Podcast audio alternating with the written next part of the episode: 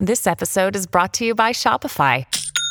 Forget the frustration of picking commerce platforms when you switch your business to Shopify, the global commerce platform that supercharges your selling wherever you sell. With Shopify, you'll harness the same intuitive features, trusted apps, and powerful analytics used by the world's leading brands. Sign up today for your $1 per month trial period at shopify.com slash tech, all lowercase. That's shopify.com slash tech.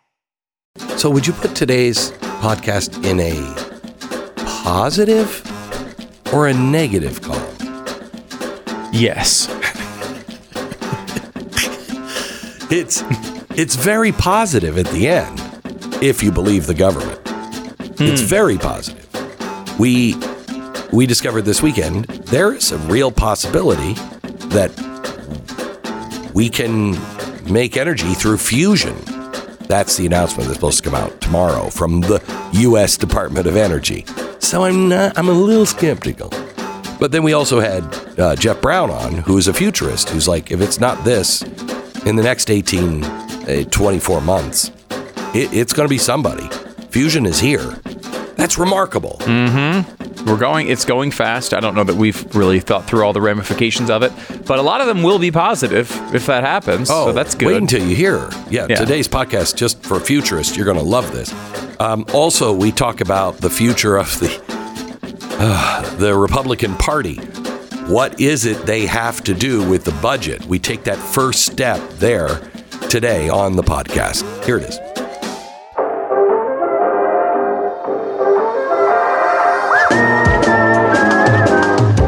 Listening to the best of the Glenn Beck program.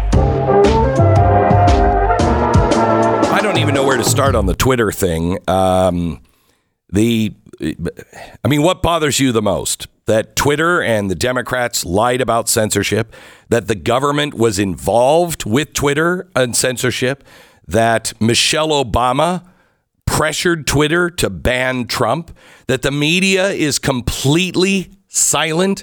New York Times, Washington Post, one story in the last week. There have been several updates that have happened. and nothing on the Sunday shows except Fox. How about the FBI and CDC using a back channel with uh, Twitter? Or the internal documents that show only one Twitter uh, uh, employee was raising serious free speech concerns. And identified as a junior staffer, Yeah. by the way. Okay, so there are three things here that uh, they should lawyer up about. First, uh, it looks like the material uh, may have been intentionally hidden or destroyed despite inquiries from Congress. Remember, Congressman said, Twitter, don't destroy anything because we're coming for an investigation. So it looks like some of the evidence has been destroyed. That's not going to go well for people. Plus, they um, they lied under oath over and over and over again. This is this is a free speech fight for the public, and most people are debating whether Twitter is bad or good. Um, this is about the federal government being involved neck deep in censorship. To me, I think so too. Because it's interesting. You read the back and forth. There is one employee. It's like, hey guys, I don't know if we should like ban a leader of the free world. Uh, maybe this is a bad idea. There is one employee doing that. one One. One. I mean, legitimately one single employee, a junior level staffer. In a Slack message. in a Slack message. Just it's a comical. There's nobody there going like, "Hey guys, like, don't you see how this is going to be seen by um, half the country?" he says this might be an unpopular opinion, but one-off ad hoc decisions like this that don't appear rooted in policy are, in my opinion, a slippery slope and reflect an alternatively equal dictatorial problem.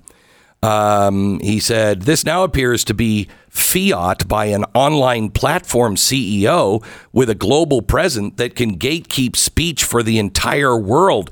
That seems unas- uh, unsustainable. It's a very nice way of saying, Saying- the very obvious thing. How is wrong with you? yeah. So it's interesting because first of all, you, you mentioned the CEO, and I don't know if Jack counts at that point because he went back and forth in that role, but yeah. I will say it does seem that Jack was out of these conversations often. It, it, doesn't seem like he was the center pushing point for a lot of this stuff, and uh, he was. I mean, in this one, he was on vacation, phoning into meetings. They say. Mm. So we'll see how that plays out if we get as we get more information. But he doesn't seem to be the the center, the center. Uh, power the, the the gravity of all of this. He's not mm-hmm. he seems to be occasionally involved but not necessarily involved in the day to day. This guy Yoel Roth is the guy who seems to be the guy who really is behind a lot of this and they have a lot of his messages. What I find interesting though is you go through them and there is a lot of conversation from Twitter employees saying things like, "Look, our policies don't allow us to do this." There's no justification for doing these things because Based of our, our policies. policies. Yes. So, how do we craft? you're supposed to stop there. You're yeah, not supposed to go to the so. But they go on and they say, so how do we craft a path? around the policies. How do we hmm. justify this through the policies? So, in other words, we all love the Constitution, but there are but, things we have to do. Right. Mm-hmm. Sometimes mm-hmm. there's things we have to do. And that seems to be the constant refrain in these messages. They all agreed, obviously, that Donald Trump was bad and that he needed to be removed immediately and conservatives were dangerous and all of this. But they didn't do a lot about that in this period as far as banning if they couldn't come up with a way to justify the policies. Around January 6th, that all seemed to yeah. change. Like they just abandoned this completely and just started because blanket justifying things. How they felt. Because of how they felt. And, but, how they felt. And how they felt is, is important because I think it's, you could say it's how they felt because they felt Donald Trump was a danger to the country. That uh, the, the the right was was a, a horrible uh, group of people that were doing terrible things, and I think that's true. Like I think that is part of this story. Part but the other thing they felt was massive pressure from federal government uh, employees, uh, Michelle, Michelle Obama. Obama um, major rep- uh, people in the press that are supposed to be neutral. All of the all of the pressure came in. A lot of these people are friends. They felt massive outside pressure to come up with a way to justify this policy or not. And so they executed it. Does that mean that they are innocent here? No, not at all. I mean, just, it doesn't change how you should feel about Twitter. But it should, I think, put the focus of the American people and their attention span, which is limited, to the, the people in the federal government who are starting this pressure campaign right? It's in, yes, it's interesting that some executive at Twitter was liberal and looked for a way to ban uh, Donald Trump or some other conservative. Sure, that's interesting. It's part of the story. But the fact that our government was getting involved, federal government and former mm-hmm. government employees. Oh, as as early as I mean, as late as last week, Elon Musk fired the guy yeah. who was involved in the Trump setup of the Russia Gate.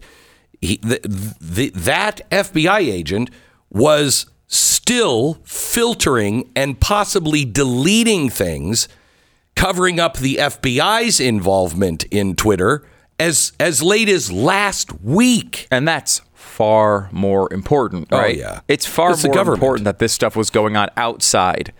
Because look, there are a lot they're going to have their defenses on whether they ban people or not, whether it fits policy or not how big of a, of a violation is that? Look, it, it, could get punished, but it might not be that serious.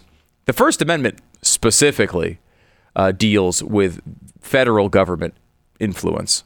I mean, it specifically means uh, talking about laws, but it does have, I think, a direct line, direct line from federal government employees and oh, former yeah. employees. Oh yeah, uh, pressuring to the White House. To, they said right, it. they said it. They bragged about it. Yes, and they bra- bragged about it at the time, and and the media was so on their side on this stuff that it never got any critical treatment. Right. It but shows CDC, FBI, White House, all of them, all of them steering and pushing the steerage of Twitter they had an online portal where yeah, you could say, "Hey, bad. this tweet you should pull down," and Twitter would look at right. it. Now, is Twitter looking at that really? Are they making a are they making a no. coherent uh, analysis of what this tweet is? Yeah, actually, this particular physician is from Stanford. He's well respected. He's a little out No. of the mainstream, maybe of of consensus, but hey, you know, he still has an important voice. But Are they doing that? No. But the experts say, the federal experts say he's not. So the so pressure are you is more expert than the federal government's experts? Right. The pressure is making the decision. Correct. There is no decision making. Correct. They're just adopting it. Now, of course, So- if, if Donald Trump's administration came to them and said the same thing, it would not be this way. Why the silence from mainstream media? This is an enormous story. This is proof positive that the government is colluding to lie to you and using Twitter to do it. Why the silence? How does the press think they will get away with this? And will they? You're listening to the best of the Glenn Beck program. All right, I want to play a couple of. Um, I want to play a couple of pieces from the media in Russia, and I'll translate here. Um, first, let's play Viktor Bout. He is um, speaking on Is boot. Boot. Sorry, yeah. Viktor Bout. Viktor Bout. Um, he's speaking um, on Russian television about the American society. Here he is. He says what's happening in the West is simply the suicide of civilization. And if this suicide isn't prevented, at very least outside the Western world, in the world not controlled by the Anglo Saxons, the entire planet will commit suicide you know? And this is probably happening in all areas. Drugs, what is it called in Russian? LGBTQ plus? Can you imagine that in American schools they are now teaching first graders? Six and seven year old first graders. That it turns out there are 72 genders. Not just, you know, gay people and normal people, but 72. Okay. All right. So people tweeted that and go, look, we released a guy. This he he was in prison here, and he goes back, and he even knows we're how sick we are, and he's saying it. Comment reserved. Now, here's another show. This is a big uh, big talk show, television show in Russia. This is Russian state media mocking Biden. Now listen to this one.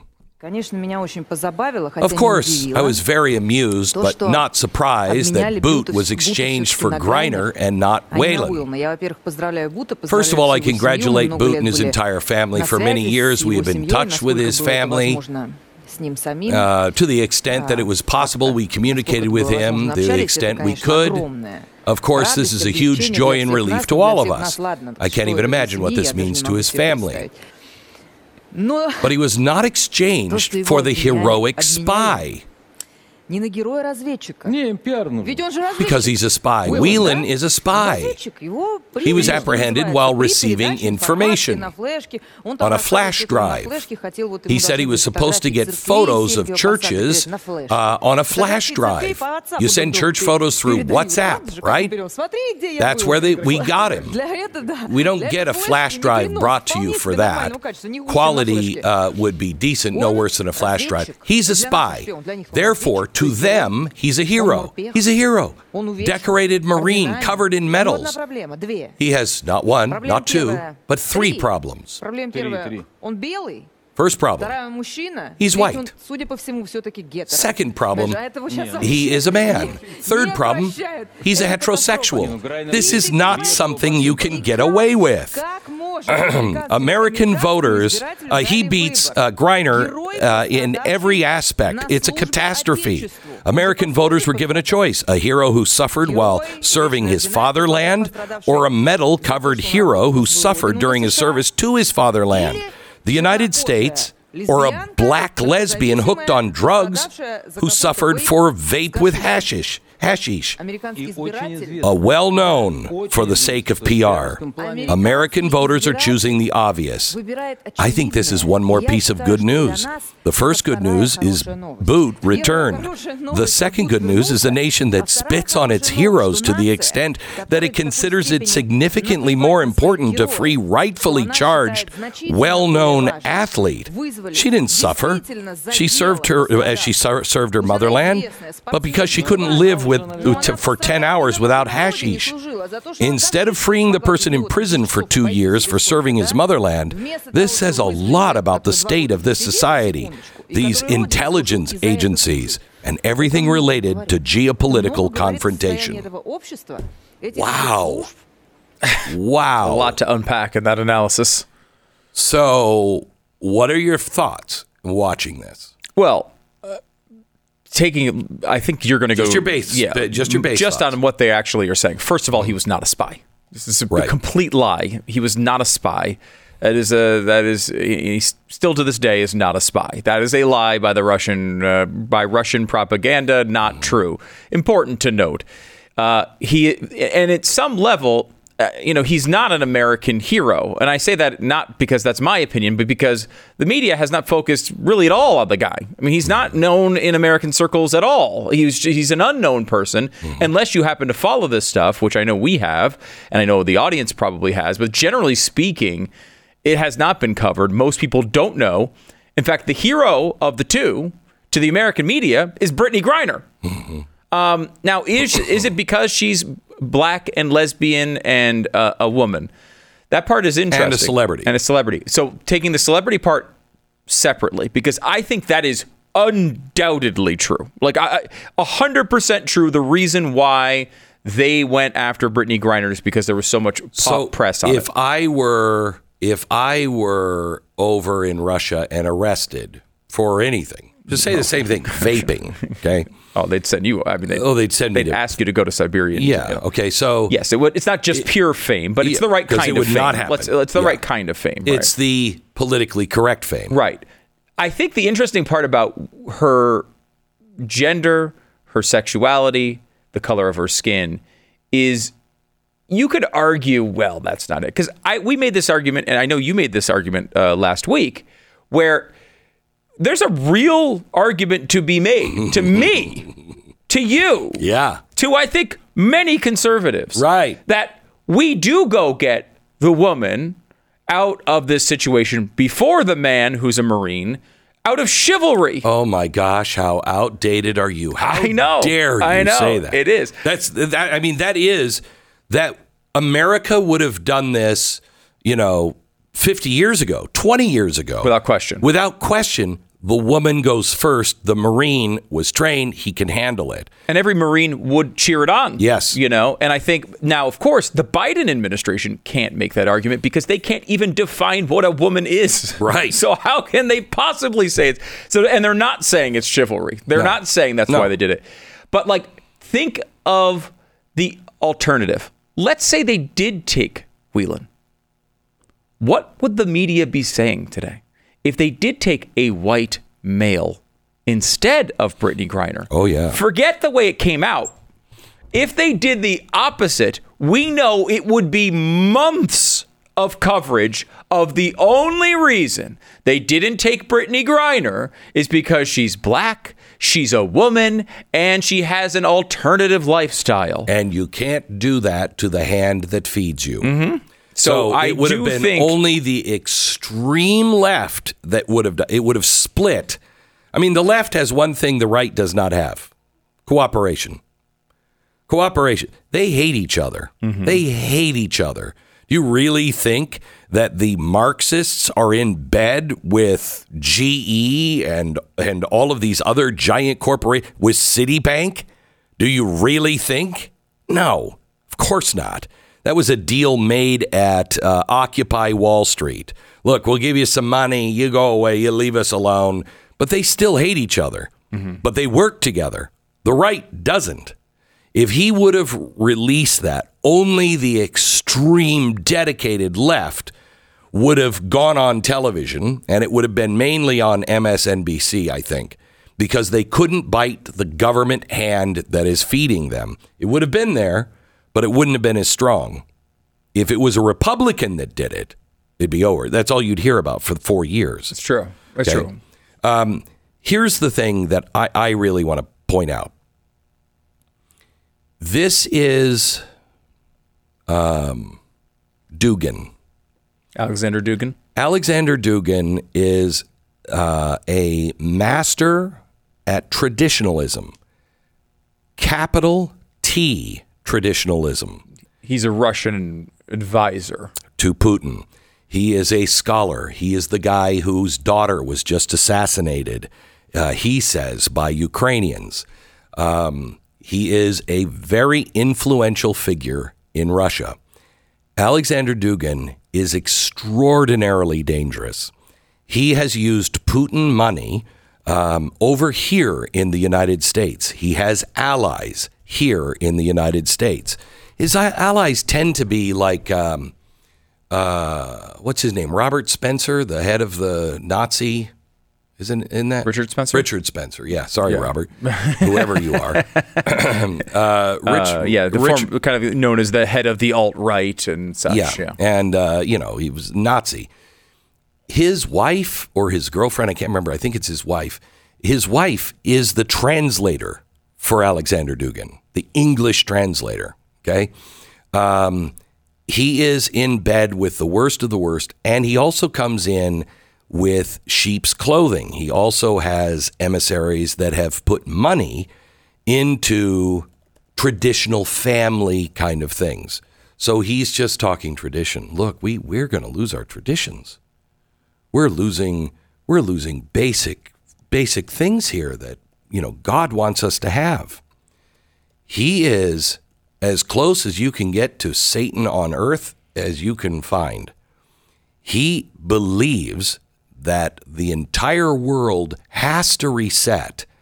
And so he wants to bring on literally Armageddon and the end of the world. He believes it's better to reset to the Stone Age to where we all are just tribal again and we get rid of all of this new uh, technology and get rid of all of these new things that make us into who we are. I think we should just master them and not let them be the master of us. He wants everything destroyed. He is really frightening. I think he is the most frightening James Bond style villain alive today. He and Klaus Schwab, extraordinarily dangerous. But he's dangerous because he's the guy who pushes narratives in the West like this. He's the guy who's like, you know, this is suicide by the Anglo Saxons. And somebody's got to stand up or the entire planet. And so that's got to be Russia. Russia is the defender of the faith. Now, have you ever thought of Russia as the defender of the faith? Russia's the defender of the faith. Not you- the reputation uh, Right, right. historically. Uh, but, you know, in American schools, they're teaching about 72 genders. Look, they're letting this, this lesbian drug user out over a traditional hero. She was rightfully charged. How could they possibly do that? They've gone to hell. Extraordinarily dangerous. I tweeted this without comment because I wanted to make the comment today because you need to understand it, and that's not going to happen in a tweet. You need to understand this.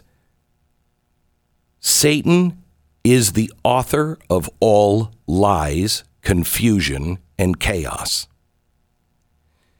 But he is he does not only speak lies. His trick is he speaks much of the truth and then commingles it with extraordinarily evil lies. What's the truth? We're on a suicide path, gang. Unless somebody stands up in the Western Hemisphere, the West is going to wipe itself out. We are on a suicidal path, period. That part of the message is true. We have turned things upside down that because you're a man or a heterosexual, you're not worth as much as somebody else. Meaning, all men are created equal is no longer true. That's suicidal. That's not sustainable. That's what built the West. Again, true. The lie Russia is the savior. Their kind of government is the savior. I don't think any government is the savior. I think the government of God is the savior. The only reason why we had a semi decent government, as Churchill said, the worst, except for everybody else's government. Um, the reason why we had that semi decent government was because we understood our first passport, our first citizenship was to the kingdom of God. Our second citizenship was American. And until we realize that, we will be duped by dangerous, dangerous lies mixed with clear truth. The best of the Glenn Beck program. Jeff Brown, always good to talk to you, my friend. How are you? Good morning. Good, to have you on. Uh, Jeff, I was reading Saturday uh, something from, uh, what was it, Morgan Stanley? I can't remember. Uh, one of the big financial firms. And they were showing uh, what's happening with ESG and the whole plan. And it got to 3031 and it said fusion plants to provide baseline energy. And I thought, gee, that's eight years away. How's that going to happen? The next day, I hear that we are announcing fusion energy. So I come to three conclusions and I want, I want to see what you think. A, the big oil companies have always put fusion and hidden all that technology. We've had it forever, but oil, big oil, stopped it. I don't believe that. Second, um, the um, the government uh, has uh, uh, fusion and it's ready to go and it's going to be remarkable and it's going to happen quickly. Or the third option is they know we're close to something and this is a way to get people excited like a moonshot and get everybody on board with a public private partnership to pioneer this technology with no idea whether or not we're going to be the ones that find it, but we might as well try a moonshot. Which one of those, or is it something else? Well, Glenn, the, the, the closest the closest one of the scenarios that you described is definitely the third one. Right.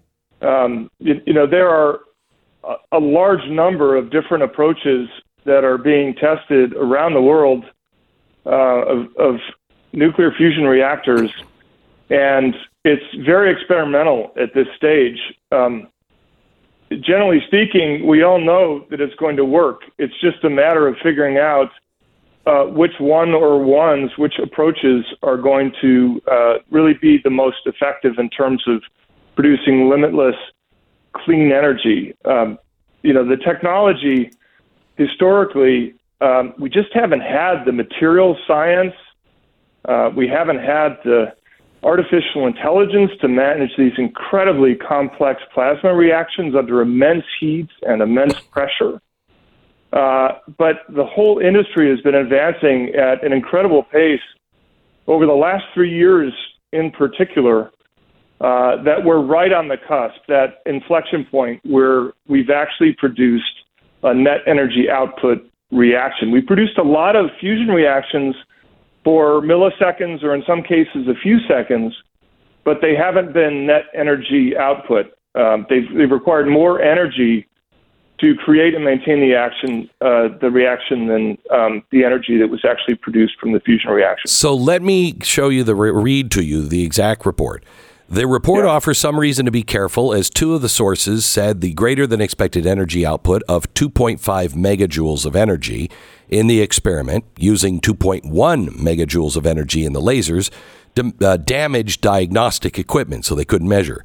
Initial diagnostic data suggests another successful experiment at the National Ignition Facility. However, the exact yield is still being determined, and we can't confirm that it's over the threshold. That analysis is in process, so publishing the information before that process is complete would be inaccurate. So we're at exactly the same place we've been for a while. We we don't know if we have it. We haven't been able to measure these.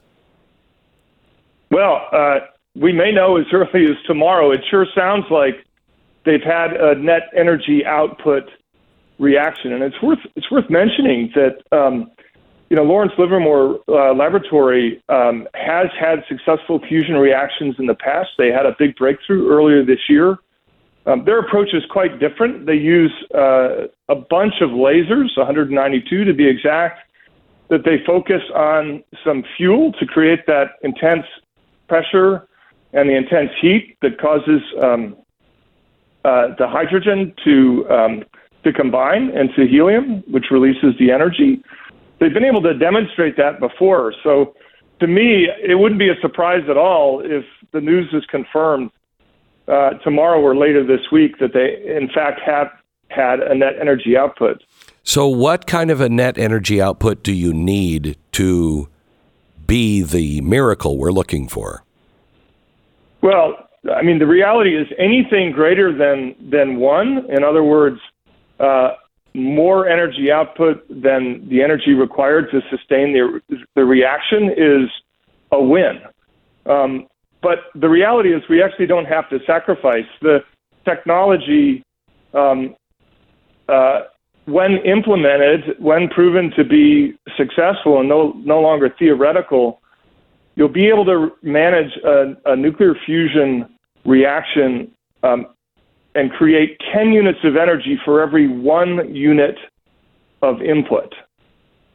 Now, what that means is basically almost free, limitless, completely clean energy for the planet. It's extraordinary. So, what kind of energy do you need to fuel it? Would we still have to have fossil fuels to fuel it, or can you skim off the top to refuel? I mean, no. This is the this is the great part. The you know the inputs to these reactions once you obviously have built your fusion reactor are basically two different kinds of hydrogen. One's deuterium and one is tritium, otherwise known as um, hydrogen two and hydrogen three. Um, hydrogen two literally can be derived from water, tap water. And hydrogen 3 is a byproduct of lithium. So these are obviously widely available. That's the fuel. And those are the inputs to create this limitless clean energy. And, you know, perhaps, Glenn, uh, another way to look at it is that if we think about an individual consumer to produce 10 years of energy for an individual consumer, it only takes a few tablespoons of water and the amount of lithium that is in your smartphone. Wow. one person for 10 years. That's how incredible nuclear fusion is as a source of clean energy. Holy cow. Now, they say um, that if this is true, it would still take us decades before we could open up a plant. Do you believe that to be true? No, it can happen a lot faster than that. Um, I, I mean, I think back to when you and I sat down in your studio almost three years ago to the date. Yeah. Uh, I think it was November 2019, and at that time, I predicted that we would see this moment within five years, so before 2024. And uh, here we are. And back then, I remember the consensus in the industry was, you know, 2030 and beyond. Yeah. So, um, no, it's not going to take 10 years to commercialize. Um, we're going to have compact nuclear fusion reactors uh, really within the next three years. Um, we're going to see net energy output. And then, from my perspective, it's just a matter of commercialization. So, as I look into the second half of this decade, we should see at least one or two companies producing those initial compact fusion reactors to be put into commercial use for clean energy production. Like what kind of compact? What are you, what are you talking about? For your house, for your phone, for a city? So it, well, in the you know in the industry, when we talk about a compact fusion reactor, we can imagine something roughly the size of a semi trailer, um, which is exciting because you can manufacture these things, put them on the back of a semi trailer, ship them out to whatever neighborhood or subdivision or city met- metropolitan area and install these and basically connect them to the uh, the electricity grid. And is this something that is uh, affordable? Will it become affordable? I mean, it sounds like the resources that you need are plentiful. Yes, the the engineering required is, um, while uh, technically more advanced in terms of material science, especially with regards to making these um, uh, magnets that are required uh, to contain the this incredibly hot uh, pressurized plasma. That's really the hardest part. But the costs are going to be a lot less than a large um, uh, power production plant um, because uh, fusion is such an energy dense um, right. uh, way to produce electricity uh, as opposed to you know a natural gas plant or a coal plant, something like that, or for that matter, a nuclear fission plant. And once you start the fusion, it doesn't stop, right? It just keeps feeding, Uh, like the That's sun. Right. So this is the great part. The, the, you know, this is in terms of operational cost. If you're producing 10 units of energy, then you can just take a portion of that energy and use it to to fuel the the nuclear fusion reaction. It'll just go on forever as long as you need it to, 24 seven. Uh, that's the beauty of these fusion reactions, and there's no risk of a meltdown at all. Um, the moment you uh, basically um, take your finger off the button, uh, basically the plasma cools down peacefully, and the reaction stops. It just stops producing energy. Well, Jeff, we know that uh, big oil kept big battery from being made. Uh, and so now, why would big battery allow fusion to happen? What does this mean for all of the battery research and the cars we're building now? Well, the um, yeah, the industry for uh, you know, petroleum and um, uh, gasoline, of course, natural gas. Th- this is the one that will be the most threatened. Coal as well from a breakthrough like this. Um, when we have limitless, almost free clean energy, um, no carbon emissions, no reactive waste. Um, you know, why do we need those other sources of energy? Uh, and there's obviously some very large vested interests that would probably prefer to not see this happen. But the car industry, uh, you know, this is what makes, from my perspective, electric vehicles make sense. You know, historically, in the U.S., 60% of all electricity production comes from coal and natural gas. And in fact, in the last two years, our usage of coal has increased from about 21% to 25% just in the last two years. I know it's counterintuitive. Um, so driving around an electric vehicle when it's fueled by electricity from fossil fuels, that doesn't make a whole lot of sense. But if we have nuclear fusion, then electric vehicles make a ton of sense uh, because we don't have to burn fossil fuels uh, to create the electricity to fuel them. All right, so so I, I hate to be such a pessimist, but I just have seen too many things here. Um, there's also vested interest right now, especially with ESG, to make sure that those profits happen that haven't been happening um, and are causing all kinds of problems for these big hedge funds, etc.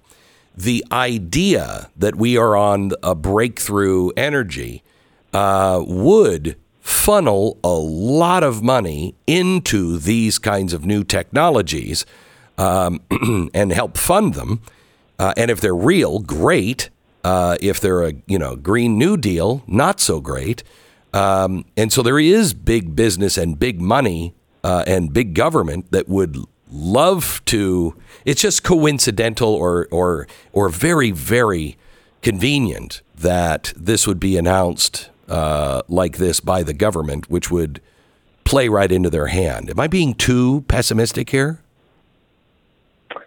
Um, uh, no, I, I don't think you are. There's just tens of billions of dollars at stake here, and uh, obviously, I mean, even if we look at the whole carbon credit industry, the, the net beneficiary of carbon credits has been the financial services industry that makes money trading these things around. They're not solving our environmental problems.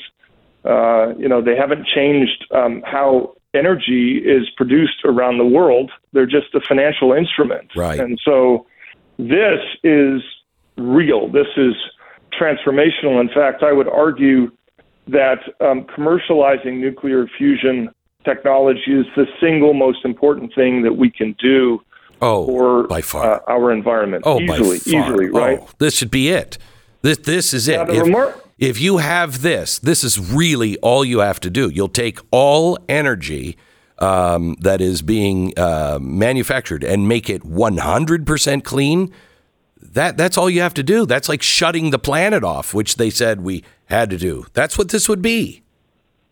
That's right. That's right. And uh, you know the the the craziest thing about all of this is that as we we're so close to having this this breakthrough, is that less than ten billion dollars, less than ten billion dollars over the last three decades has been invested by the U.S. government and by the private sector in nuclear fusion technology projects and companies.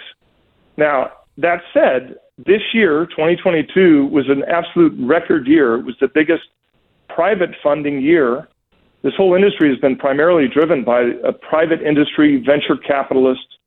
Um, and uh, so, in that sense, it was a breakthrough year, and that's because people can see that we're we're really on the cusp of this breakthrough. So, I think, I believe that at the government level, we're going to see a be- very big shift in terms of uh, levels of investment. This should be the equivalent of, you know, a Manhattan Project or an Apollo program Yeah. in terms of energy policy. Na, na, na, na.